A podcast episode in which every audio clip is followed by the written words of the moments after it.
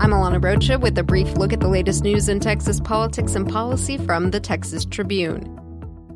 A bill to expand access to medical cannabis passes the Texas Senate, despite Lieutenant Governor Dan Patrick's weariness of advancing any such measure. State Senator Donna Campbell, a New Braunfels Republican who sponsored House Bill 3703 in the Senate, said Patrick actually helped craft the version that cleared the upper chamber Wednesday. Campbell reworked the measure to further expand which Texans have access to the medicine. In addition to the conditions already outlined by the bill's author, State Representative Stephanie Klick, those with other illnesses like seizure disorders, ALS, terminal cancer, and autism would also be eligible to obtain the medicine. The version of the bill Campbell laid out also eliminated what she called an onerous requirement that those wanting access to the medicine get the approval of two licensed neurologists. The bill is now back in the House, where Representative Klick told the Texas Tribune Wednesday that she'll concur with whatever the governor will sign. The Texas House approved its version of a Senate bill Wednesday that aims to better protect landowners and local officials throughout the eminent domain process.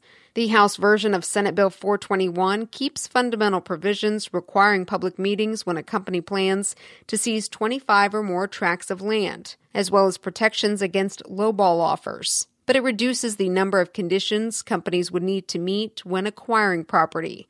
While it would still require companies that condemn land for pipelines to define the maximum number of pipelines that can be installed and what substances can be transported through pipelines, it removed a provision that would require companies to restore the condemned land to as close to its original condition as possible.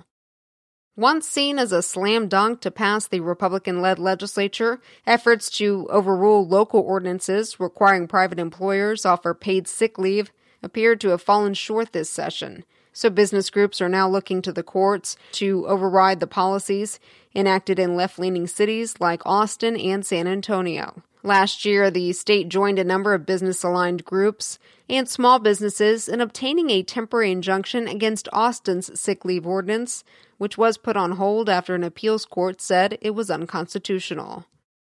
The Texas Senate faced a key midnight deadline Wednesday to pass bills. Visit texastribune.org to find out which of the 500 plus bills up for consideration made the cut. I'm Alana Rocha with the Texas Tribune. You've been briefed. We'd love to know how you discovered the Brief podcast and what you'd like to hear more of around here. Go to texastribune.org slash brief survey, one word, to complete a very short survey about our podcast.